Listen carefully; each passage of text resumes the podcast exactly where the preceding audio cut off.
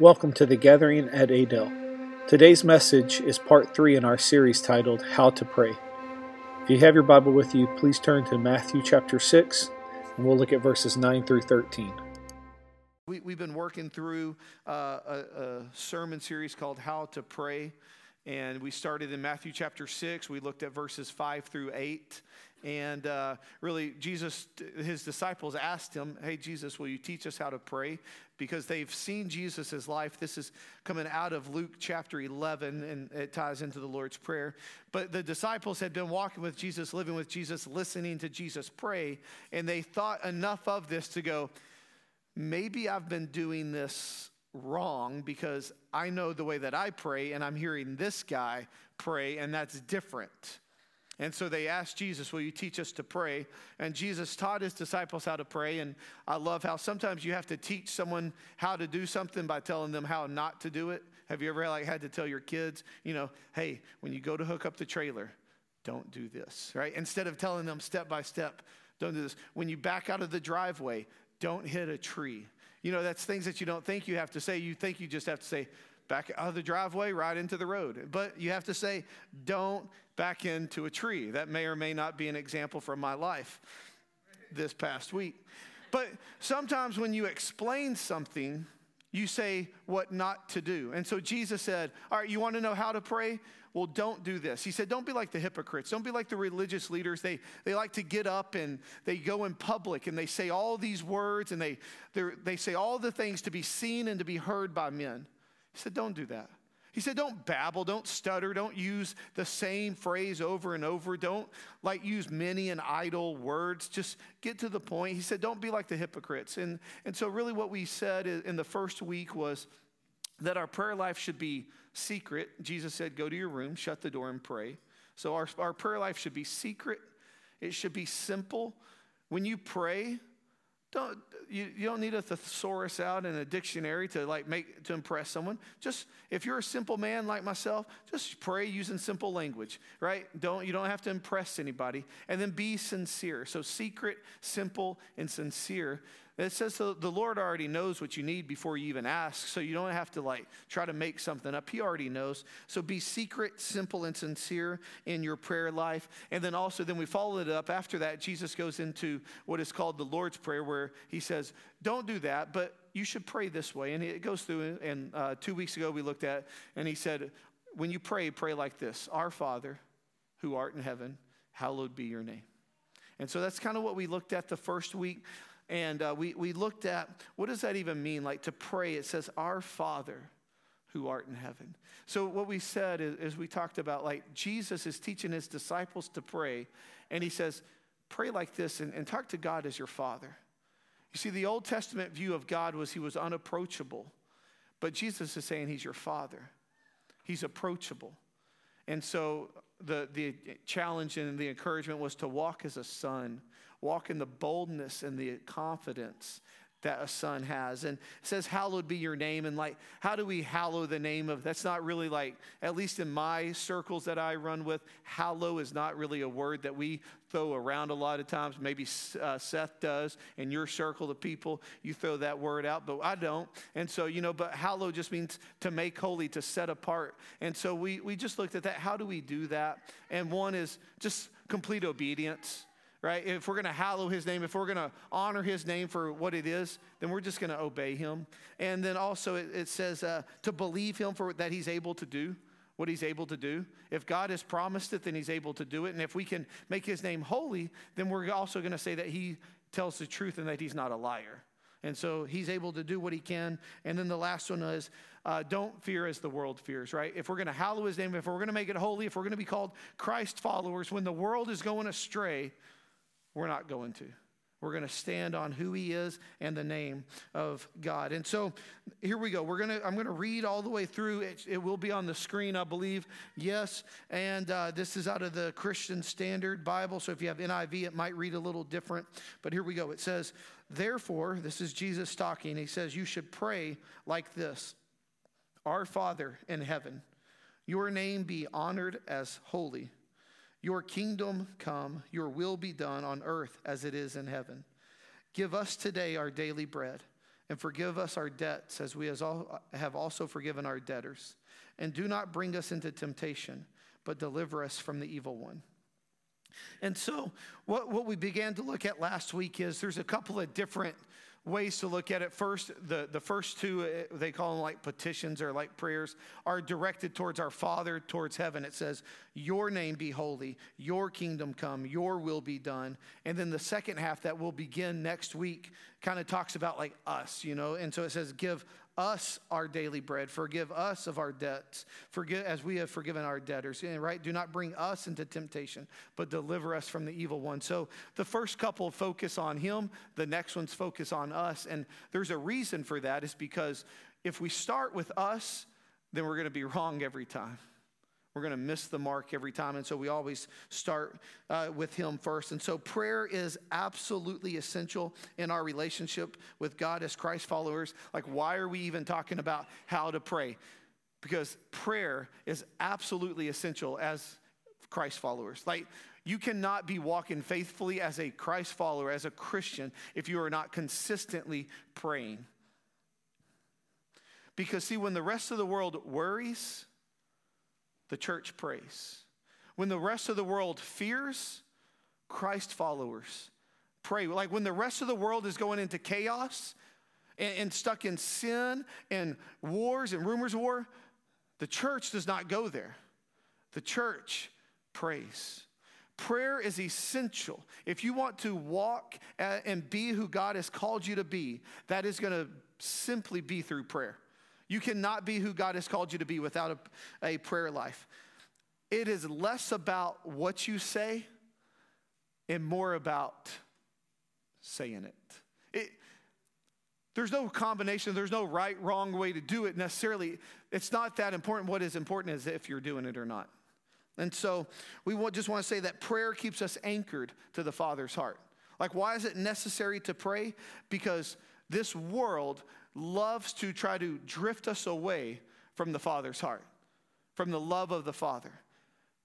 Prayer keeps us anchored or tethered to who he is and what his plans and his purposes are. You see that the enemy is a real enemy. It says that he comes to steal, kill, and destroy. Jesus said that. And Jesus said, But I have come to give life and life abundantly. You see that Satan, his entire plan and purpose for every one of you in here is to steal, kill, and destroy to steal, whether it's money, peace, time, energy, health, whatever he can do, your family, your kids, your loved ones, his entire plan is to steal from you. He will kill for you. Like he will take your life from you and he will destroy every relationship that you want. That is the enemy's whole plan. And the plan is to pull you away from the Father's heart. Because if he can separate you and isolate you, then all of a sudden you will say, just like Eve said, Oh, well, did God really say? Wait, is God really for me? Prayer keeps us anchored to the Father's heart. The enemy tries to pull us away. This will keep us together. When we drift away, then our prayers become more about us and less about Him, more of what I need and less of how can I be useful. Have you ever noticed that? If, if you're in the word and you're praying and you're doing great, your prayers sound a lot different than when, you, when you're walking in sin. When, when, when, there, when there's a bill that needs to be paid and your relationship with the Lord's not where you feel like it should be, all of a sudden it's like, God, I, I don't know. I, I got to have this. Like, I don't even care what, how you do it. Take it from someone else, just give it to me. I don't even care at this point. I just got to pay this bill, right? Like, all of a sudden, your prayer is focused on you. Like the Israelites were led out of Egypt, out of slavery. They crossed the Red Sea on dry ground. As they passed it, the Egyptian army followed them, and the Red Sea swallowed up the entire Egyptian army. They're saved, they're delivered, they're out of that place. They're no longer slaves. And he's taken them to a promised land that he's about to show them. And just a mere days, weeks, months after that Red Sea incident, the Israelites are like, they don't have any water. They're in the desert because they're on their way to the promised land. And they're like, Lord, what are you doing? Like, you should have just left us in Egypt. At least we would have either had water there or we would have died. But, but now you bring us out here and we're going to die in the middle of the desert. Just a mere days, weeks, and months before the Lord just delivered them from slavery, changed their entire trajectory.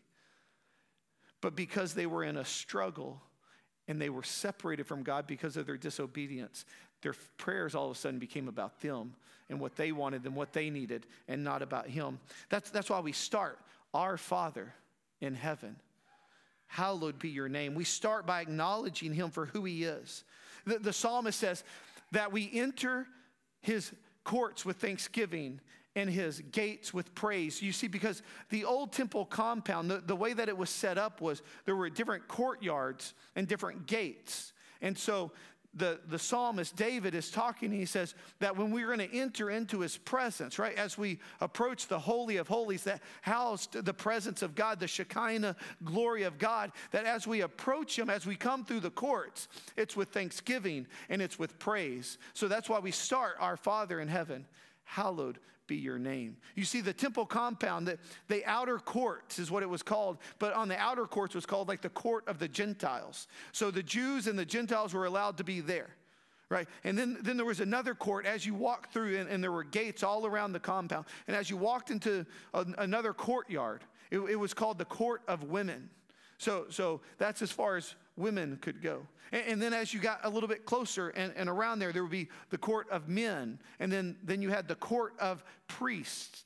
And then as you got closer and closer, there was the altar. And then all of a sudden, you're at the Holy of Holies, which was not allowed to be accessed but by one priest once a year. And so what he's saying, the psalmist is saying, enter my courts with thanksgiving and my gates with praise. That as you approach me, as you come into my presence, then this is how you should do that. And this is important as we talk about your kingdom come, your will be done. Because if we're going into his presence with thanksgiving and praise, then those things will come naturally. Because if we don't, and we're living for our kingdom and for our purposes, then we will never say, Your will be done, because it will be all about me and my kingdom. It's painting a picture of what it looks like to enter into his presence. Can I, this, this might be weird and awkward because I know I just said like prayer life should be secret, right? But can I just like let you into a glimpse of like, if you're like, okay, what do you mean? Thanksgiving and praise. Like, you don't even know my life. You have no clue what's going on in me. But, but I, can tell you, like, like for me, I, I just start simple, like Thanksgiving and praise. So, like, I, I just go, Father, thank you for this breath. I, I, don't know if you have a big house, small house, it doesn't matter because I, I can thank Him for breath. Thank, thank you, Jesus, for this breath that you've put in my lungs. Say thank you for my health, whether it's full strength or not. I thank you for my health. I thank you for my wife who loves me and adores me.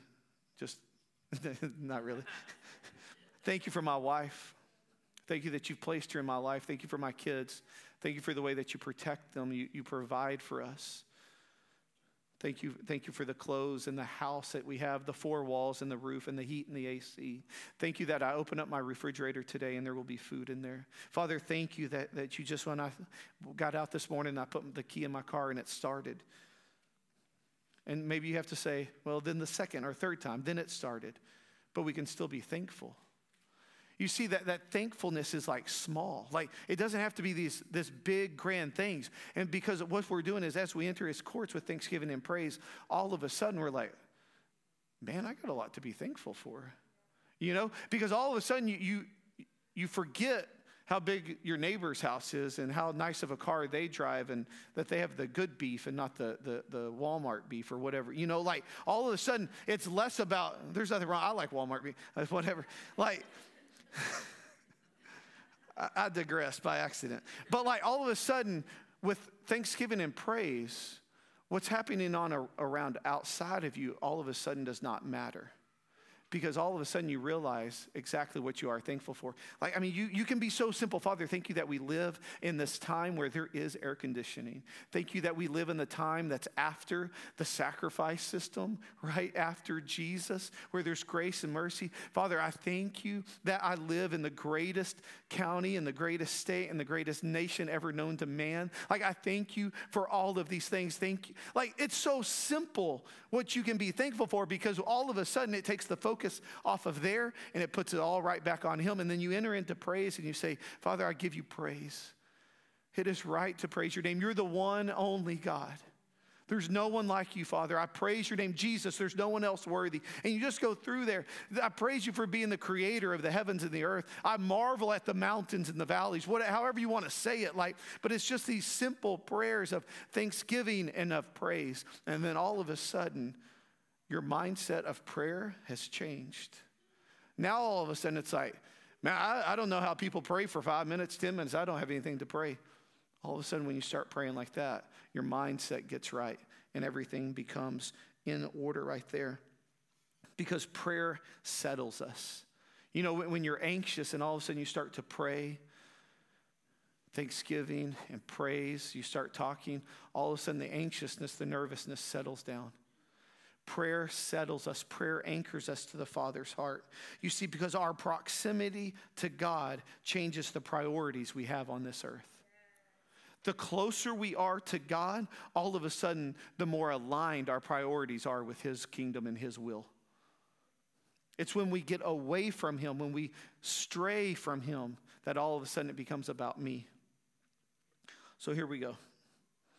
Your kingdom come. This is Jesus' next teaching. Your kingdom come, your will be done on earth as it is in heaven. When we think of kingdom, at least for me, I think physical, a king, a land, a people, rule and reign. And, you know, we have subjects and we have all these things, and right? But, but really, that's what caused the Jews to miss out on who Jesus was. Right? Like they, they were like, anticipating the Messiah. They had prophecies from hundreds and thousands of years ago of who the Messiah was going to be, who the king was going to be that was going to come. It says from the line of the king of Melchizedek. Like there's going to be somebody that comes and he's going to set up an earthly kingdom. We're going to rebuild the temple. We're going to kick the Romans out. We're going to slay all of our enemies, all the ones that have mocked us and made fun of us. He is going to come and he's going to rule and reign.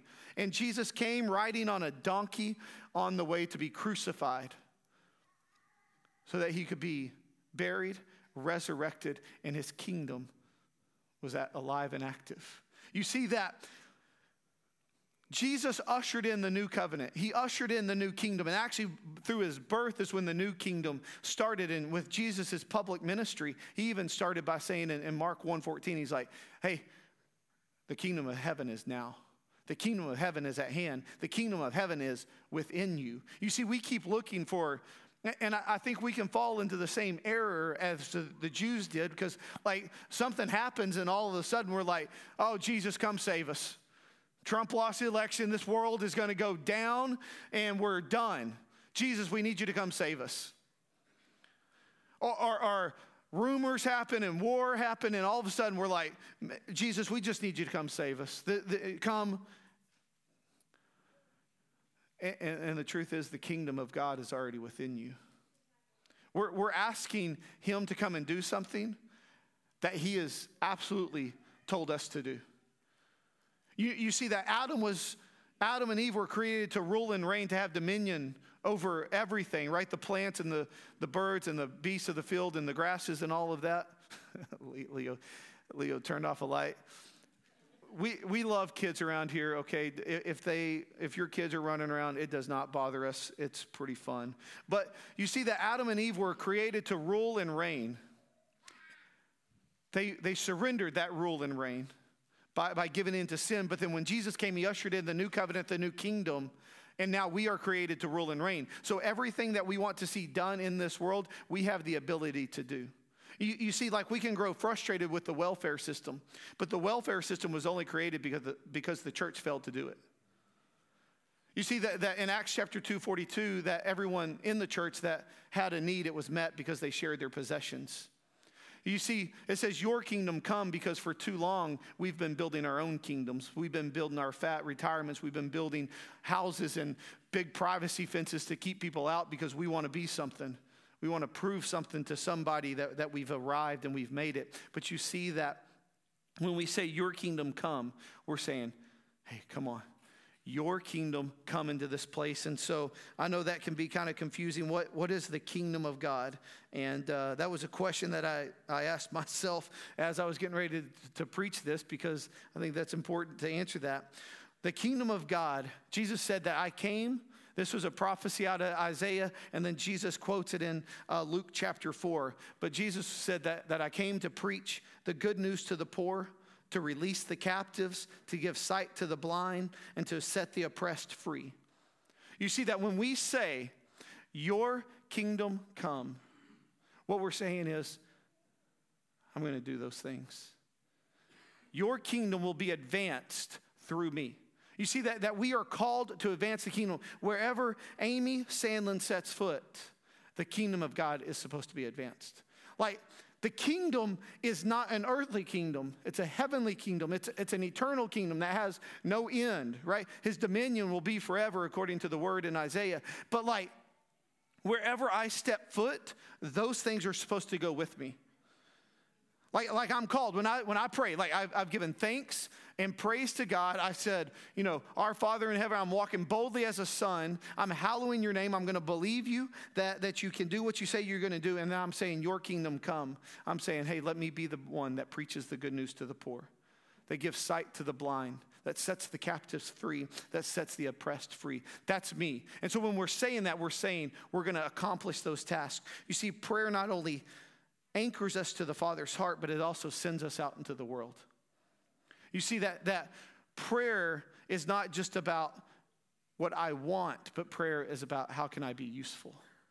And so here, here's what that looks like. When we pray, Your kingdom come, we're saying that through me, Your kingdom will advance. We have a job to do on the earth. We want to sit back and wait for God to step in and fix it, but we have been given power and authority to work on His behalf. Like, if there's sickness in the world, if there's sickness in your body or in your family's body, I, I, don't know if you've ever noticed this, but when you look at when Jesus prayed, Jesus never said, God, will you heal this person? What did he say? Be healed. He did not, when Lazarus was dead in the tomb, he did not say, Hey, God, will you raise Lazarus from the dead? He said, Lazarus, come out. You see that, that there's a power and authority that we have that we want to sit back and let God do it when He's already given us the power and the authority to do it. You see that when, when I'm sick, when my wife is sick, when my family is sick, when one of you is sick, when whatever is going on,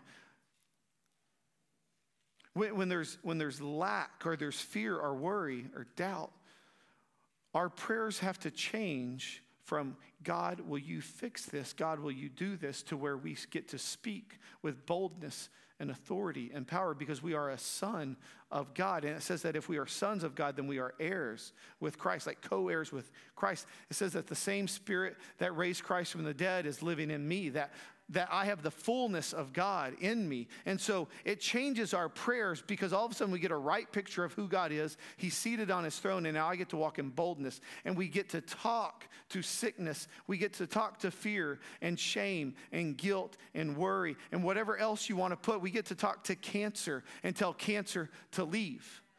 We don't ask God because what happens is our experiences have changed our prayers because we don't see it happen. And I can, I can say from my experience, I've prayed for a lot of sick people that have never been healed. I've prayed for a lot of worry that I've still worried about. I've prayed for a lot of shame and I've still walked with it. I'm not saying that I'm perfect, but what I'm saying is I'm not going to lower the bar of what Jesus said and what he expected. So when I see someone that's sick, when I pray for sickness, I think the other thing that, that our experience is all of a sudden that we don't see it, so then it changes. And then we say, Oh, well, Father, if it's your will for this cancer, then so be it. But if not, we pray for healing. Will you heal that person? You, you see that we have to begin to pray with power and authority. We have to speak. According to Romans, it says, Call things as not though they are, but as they should be. You see that we speak to the body not as it is sick, but as it should be. That it was created according to the Word of God to, to be made whole, to be made new, to prosper. May your body prosper just as your soul prospers. Like it was made to walk in righteousness because He makes all things new. And I know sometimes it doesn't add up. I don't see it, but but I don't get to question God. Just because I don't see my grandpa get healed of cancer doesn't mean that God is not still good and that, that God still does not heal. It just means I don't get to see it on this side of heaven, but I can tell you right now, my grandpa is standing before Jesus in a glorious body that is made new and whole, and he is not worried about cancer. I, I, can pray for, div- for people that are going through divorce, and I can pray for restoration, and I can pray for it. Sometimes I don't see it, but it doesn't change my prayer. I'm not going to all of a sudden lessen who God is because I don't see it. I'm still going to pray as if it is, not as it, as it should be, not as it is. You see, because prayer sends us out. Like the, the kingdom of God, we are called to go out. Like when I say we are to call to preach the good news of the gospel, when we say your kingdom come, well, I'm saying I'm going to preach the good news to the poor. It's not the poor that, that the, in money, but it's the poor in spirit, the needy, the ones that, that are lost without Jesus. Here's the good news is that, that you do not have to change the world right? He is not calling you to go and save everybody. But what he is calling you to is to preach the good news to the world around you. You don't have to preach it to the world, just to your world. You have, you, you have been placed in your neighborhood, in your school, with your teacher, with your coworkers, with your boss, in your company, in your county for the gospel. When, you're, when we pray, Your kingdom come, we're saying, Let the good news of the gospel come out of my mouth. And the great news is, you know, you know the best way to preach sometimes, actually, probably most of the time, is to not use any words. It's to live a life that's consistent. It's that, that, that when they see you after you just won the lottery, your reaction is the same as when you just got diagnosed with cancer full of joy, full of hope, full of life, not doubting, not wavering. The, the best way to preach the gospel to your neighbors is not to walk them through the Romans road and get them to say a prayer. The best way to preach the gospel to your neighbors is to vi- invite them into your house, have them around your dinner table, and share what God has done in your life. I mean, it freaks people out to, to say, to preach the good news. It, it, it like, I mean, even like as I'm like challenging you guys to do that, I know y'all are like, bro, I cannot. Like, I don't even know what to. It, it, there's not a, a set thing of what to say. It's live your life in that, that's a pleasure to God. Live your life that is consistent because the world is watching you. They, they want to see if you're real or not. Anybody can be happy in the good times. They want to know what happens when you lose your kid. They want to know what happens when they foreclose on your house.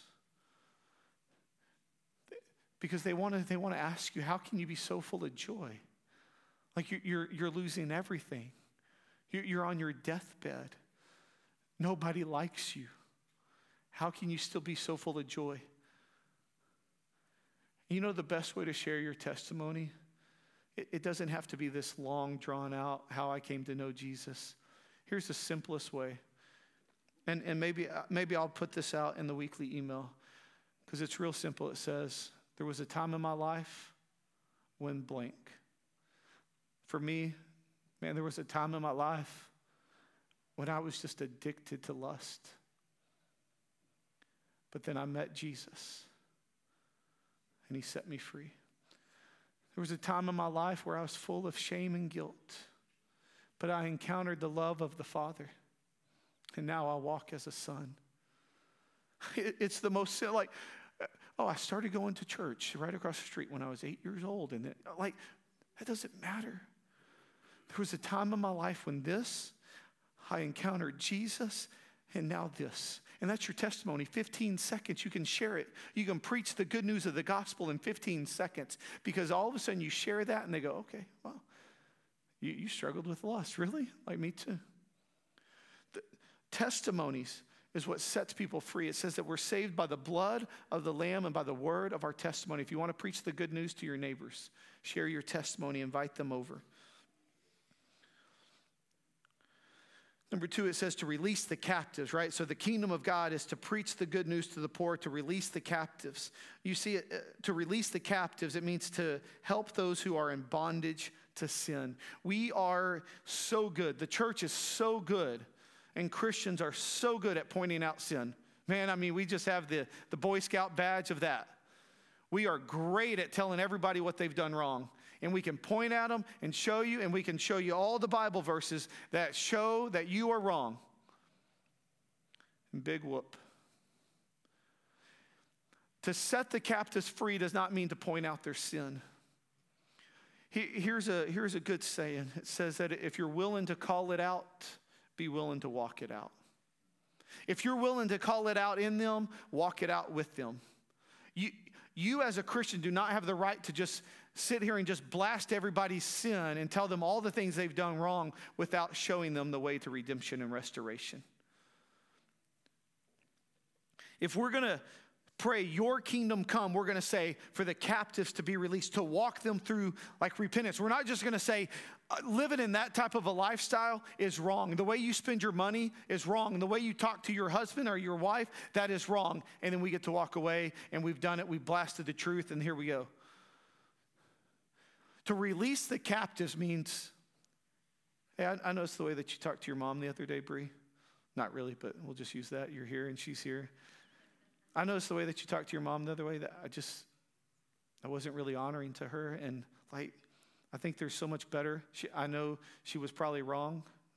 Now that part might be true, but I know, I know that she was probably wrong, but there's a better way to say that with a heart of redemption. And so, and then now I say, hey, if you want to, I'll just lead you through like what that looks like for forgiveness. So we, we lead them to repentance, forgiveness, and then we say, all right, now you get to get on the right path.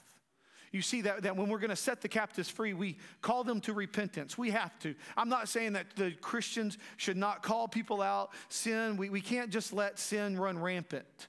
But what I'm saying is that, that we don't get to just call it out and then pat ourselves on the back as we turn around and smile and hop in our car and drive off with our Starbucks. I don't know, it just feels like you would have Starbucks at that point.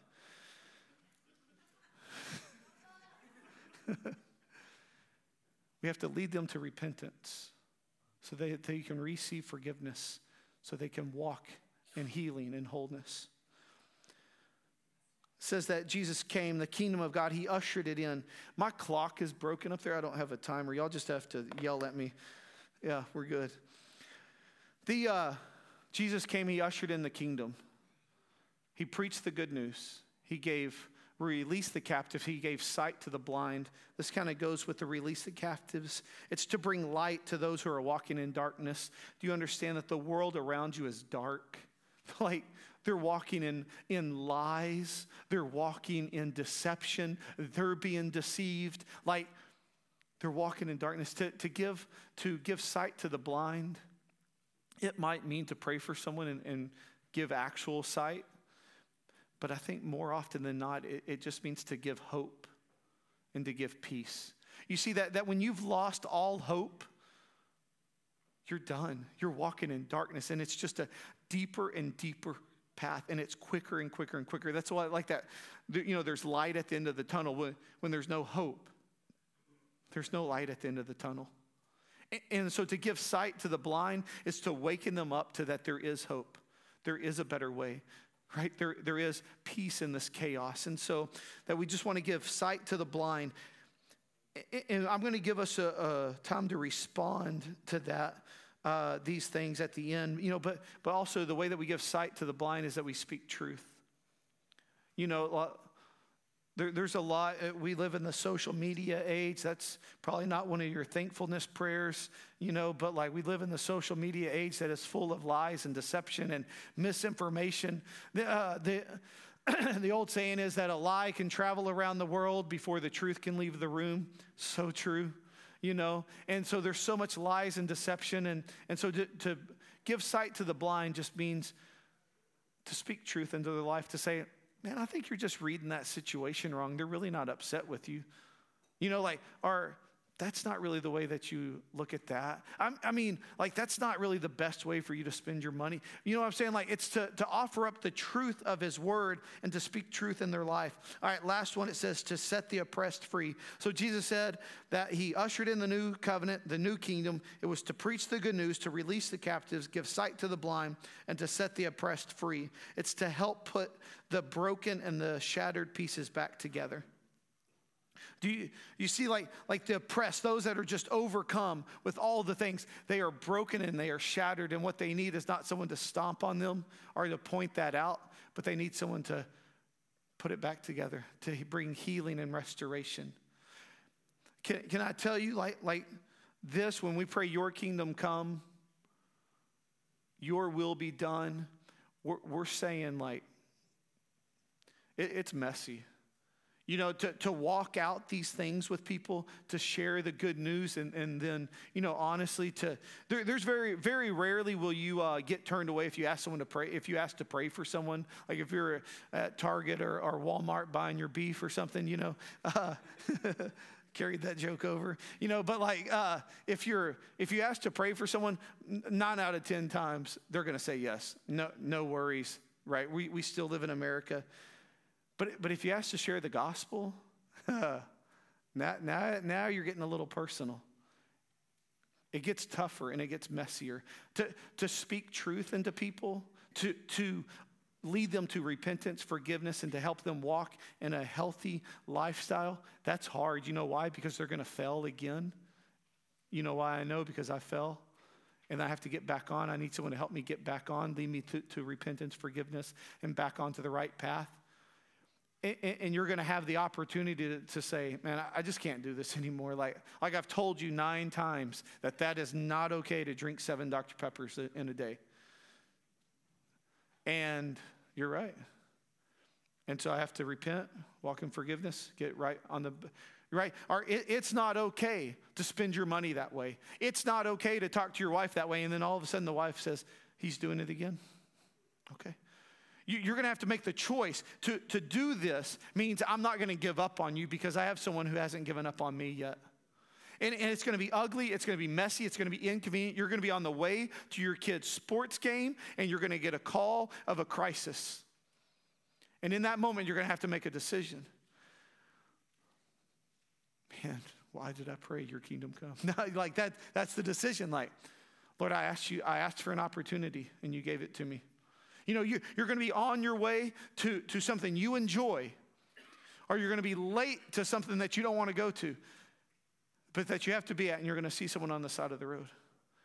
You're going to have to make, a, you're going to have to make a, a conscious decision. Because, can I, can I be honest with you that, that I've encountered so many people on the side of the road that all it is is just offering hope like, I really can't help change a tire well. I'm really not that kind of guy. You know, I, am more of the Target antique guy. And so, uh, helping someone on the side of the road, but sometimes I'm just like that extra set of eyes and I can help and talk. But, but what you do is all you got to do is just talk and you bring peace because it's chaotic, it's scary, it's nervous because people are driving with their phones in their hands, not paying attention, and they're on the side of the road and they're going way too fast. And but just to offer that, hey, can I help you get the tire out? You know, I can do that. Can I help you get the tire out? Can we get this? That's all they need. They don't need Superman to come and change their tire. They just need a guy, a girl to pull over and see how they're doing. Oh, I saw them. They had a phone in their hand. I bet they're fine. But wouldn't it be nice to have someone to wait with you? you know? Like it, it sounds counterculture, and it is because Jesus was counterculture. And so when, when we say these things, all right, when, you, when we pray, Your kingdom come, we are asking for opportunities for this to happen. So can I tell you, when you pray, Our Father in heaven, right, your name be honored as holy, Your kingdom come. That's exactly what we're praying. That's why it's so important because that was the ministry of Jesus. He dedicated his life to this and he put it into 12 disciples for them to begin to spread that, to set the captives free, to have the blind receive sight, to preach the good news of the gospel and to set the oppressed free. That is the kingdom of God, and that is what we have been called to do. Prayer is not a way for you and I to get what we want, but prayer is a way for you and I to be an instrument for God to do what He wants to do, to partner with Him to accomplish His plans and His purposes. Prayer is not a way for you to get what you want. It's to align our purposes with His. When we say, Your kingdom come, Your will be done, what we're saying is, I'm aligning my will, my desire, my pleasures, my plans, and my purposes with what you want. And, and we'll go through this last one. It says, Your will be done. Will is desire or pleasure. We're saying, Father, let your desire for my life be done. Let your pleasure for my life be done. This, this will sound, sorry, this will sound weird, but God is less concerned about what you do for a living. You know, like so many times we're like, oh, does he want me to do this or this or this or this or this or that? And really, what he wants you to do is just to say, Your will be done. And if that's selling cars, great. If it's selling insurance, great. If it's concrete, plumber, whatever, just do that. We, we spend so much time trying to, like, oh, I hope this is in the will of God. I hope this is what he wants for me. What he wants for you is to preach the good news to the poor, to for the blind to receive sight, to set the oppressed free, to set the captives free, for you to be used as a tool and an instrument in His hands for His glory and His purposes. That is His will for your life. Your will be done. What we're saying is, this life is not my own. Uh, Paul says in Galatians that, that I have been crucified with Christ and I no longer live, but Christ lives in me. When we're, when we're saying, Your will be done, we are saying it as a dead man. We are dead to ourselves because we have been crucified with Christ, and we do not have any rights to say anything else. We do not have the right to tell God, and I was just telling a couple before church that, that I tell God this often Lord, I don't want to live in Texas anymore. Just send me somewhere cold so I don't have to sunburn, right? But honestly, I don't have a right to say that. I don't have a right to say where I want to live what car I want to drive, how my kids dress, who they want to marry, if they want to play sports or not. I, I have no rights. America is the greatest country ever known to man, but it's also confused us as Christians. You see, because we are citizens of heaven first. And we confuse our rights as Americans and we transpose them to our rights as a Christian. We do not have a right to respond as the world responds. You, you, know, like, like a dead man has no rights. Like in America, we, we have the rights, right? The Bill of Rights. I'm not going to bore you because I don't know them all, but pretend I do, right? But like, like a dead man does not have the right to free speech. That's ludicrous. A dead man does not have the right to bear arms. That, that's, we would never do that. A dead man does not have the right to vote, even though sometimes he does, but he doesn't have the right to vote. You know, like a dead man, thank you. A dead man has no rights, and we are dead to ourselves. We have no right. I do not have the right to tell God where I want to eat lunch today, what I want to look like. I have no right. The life we live is not our own. We have been crucified with Christ. That, that it says that I have been not only crucified with Christ, but I've been crucified to the world. The world is no longer appealing to me. You see that? That when we come, we say, The life that I live is not my own. When we say, Your will be done, what we're saying is, I'm yours. Use me however you want me to. If you want me to move, I'll move. If you want me to walk to work from now on, I will walk to work from now on. If you want me to speak a kind word to that person, I will do that too. If you want me to give away all my possessions and move somewhere else, I will do that. You see that we have no right to say that this is what I want because we are dead. You a dead man. We're, Jesus did not come to make bad people good. He came to make dead people alive. You see, and so we are dead in ourselves. Christ lives in us. The life that we live is no longer our own, but it's Him living through us. And so when we say, Your will be done, what we're saying is, Whatever you want is what I want.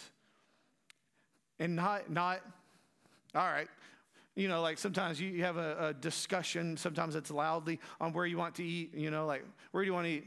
I don't care. You know, then they say like, okay, yeah, that's what I want to. But you can tell they obviously don't.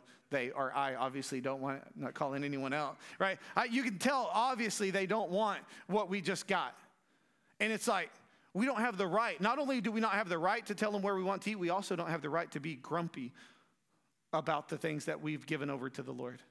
You see that, that when we say, Your kingdom come, your will be done, we're saying we're going to, we surrender to you. Jesus said, If you want to follow me, what did he say? Take up your cross daily and follow me. You see that we have to die to ourselves daily, that we have to crucify our flesh daily. We have to deny our self things because we, we, we, want, uh, we want to take care of ourselves. We want to be okay, but the, the word says to die to yourself.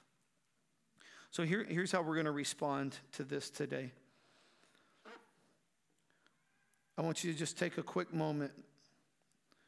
The, the first question is Who can I show the kingdom of God to this week? Like, what, what are those for? Preach the good news. The blind receive sight, set the captives free, set the oppressed free. Like, like your prayer today is who can I show the kingdom of God to? Because the world around you is desperate to see that. And your second one is what in me needs to die so Christ can live? Those are fun, fun questions to ask. But I can promise you that if you ask yourself that on a daily, a weekly basis, all of a sudden you're going to begin to see that you're not grumpy anymore, but that you're joyful. All of a sudden you're going to see that it's not awkward to share the gospel. It's not awkward to, to like be the good person. It's not awkward. It's actually life-giving, not just for you, but for them. Who can I show the kingdom of God to?